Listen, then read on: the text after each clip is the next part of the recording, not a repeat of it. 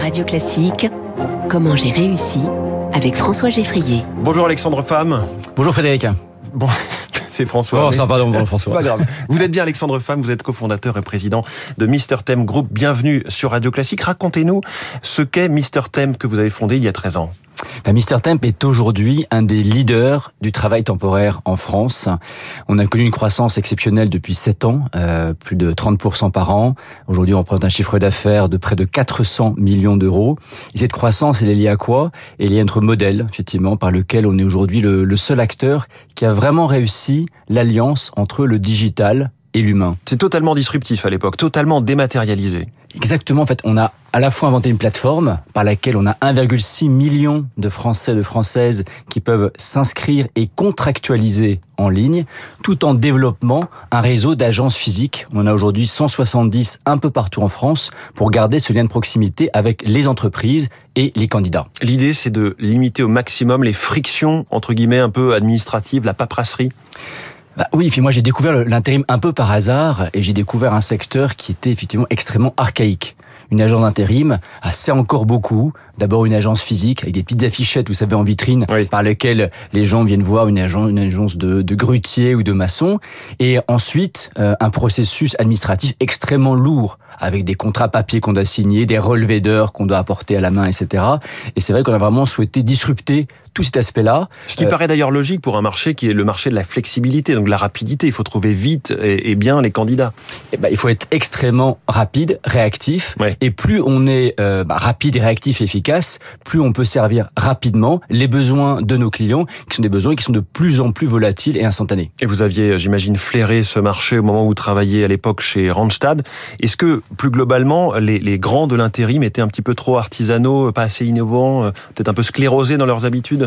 Bon, c'est- L'histoire est classique. Hein. C'est vrai que lorsqu'on a un gros acteur, c'est vrai que c'est compliqué d'avoir euh, l'agilité nécessaire pour évoluer sur un secteur comme, euh, comme celui-là. Et c'est ce qu'on avait on souhaité faire il y a maintenant 13 ans en partant d'une page blanche. Est-ce que vous avez eu, j'imagine, un boom au moment du Covid de votre activité? Alors le Covid, c'est vrai, a été un, formidable accélérateur de notre activité. Même si euh, les premières semaines ont été un peu compliquées comme pour tout le monde, euh, finalement notre plateforme est devenue le standard par lequel les gens ont pu trouver du boulot. Et euh, même donc on est revenu au mois de juillet au même niveau que celui qu'on avait juste avant le début de, la crise du Covid. Et on a connu une, une formidable croissance depuis cela. Ça vous a poussé à, à amener de nouvelles innovations récemment? Dans votre Alors, plateforme On continue à innover énormément. Euh, Enfin, d'abord, il y a une vraie évangélisation des entreprises et des candidats. Et c'est vrai qu'on cherche toujours à aller plus loin. Euh, on expérimente d'ailleurs en ce moment, d'ailleurs, euh, l'implication du métavers sur le recrutement, qui pour moi est une formidable occasion pour des gens qui ont des compétences réelles qu'on ne peut pas mettre sur un CV, de les valoriser via un canal digital. Hum, cet univers virtuel qui est encore vraiment aux, aux prémices, hein, à la construction. Alors, ce qui est important euh, dans votre philosophie, Alexandre Femme, c'est que vous ne voyez pas du tout l'intérim comme un, un contrat de bas étage. Au contraire. Non, effectivement, l'intérim n'a pas toujours très bonne presse. Oui. Euh, quand on pense intérim, on pense souvent euh, précarité, euh, contrat subi. Et au risque de vous étonner, je, trouve que le contrat d'intérim est un contrat qui est extrêmement moderne. D'abord, c'est un, un contrat qui permet une très grande flexibilité pour à la fois les entreprises et les candidats. Moi, j'ai plus de 20% aujourd'hui de mes candidats qui sont intérimaires par choix, parce que c'est un choix de liberté plutôt que- qu'un Ouais. intérim de précaire. Et c'est un contrat qui permet aussi euh, un vrai euh, équilibre des droits.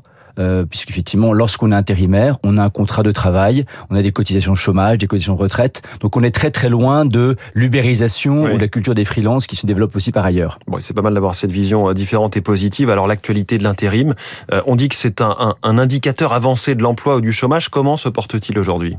Alors l'intérim en ce moment est, est, une croissance légère de près de 2%, euh, qui est à la fois le, l'impact de, des difficultés de recrutement. C'est-à-dire qu'aujourd'hui, la, la première problématique, comme pour tout le monde, c'est trouver des candidats. Oui. Voilà. Ça touche aussi l'intérim. Ça touche aussi l'intérim et quel que soit le niveau de qualification. Ouais. Euh, donc Donc, ça, la grande une- démission une- aussi dans l'intérim. euh, alors, en tout cas, la difficulté de trouver les gens, ça c'est Mm. c'est, euh, indubitable. Euh, et puis, en même temps aussi, c'est vrai qu'on a cet impératif de, de flexibilité parce que beaucoup d'entreprises aujourd'hui ont peu de visibilité sur l'avenir. Alors, vous avez fait 400 millions d'euros de, de- enfin plutôt, vous attendez 400 millions d'euros de chiffre d'affaires pour cette année 2022. Vous avez 15 000 clients. Quelles sont vos prochaines étapes? Se développer euh, à l'international? Alors on a mis un premier pas en Italie. Notre ambition évidemment c'est de répliquer notre succès en France dans d'autres pays euh, d'Europe continentale.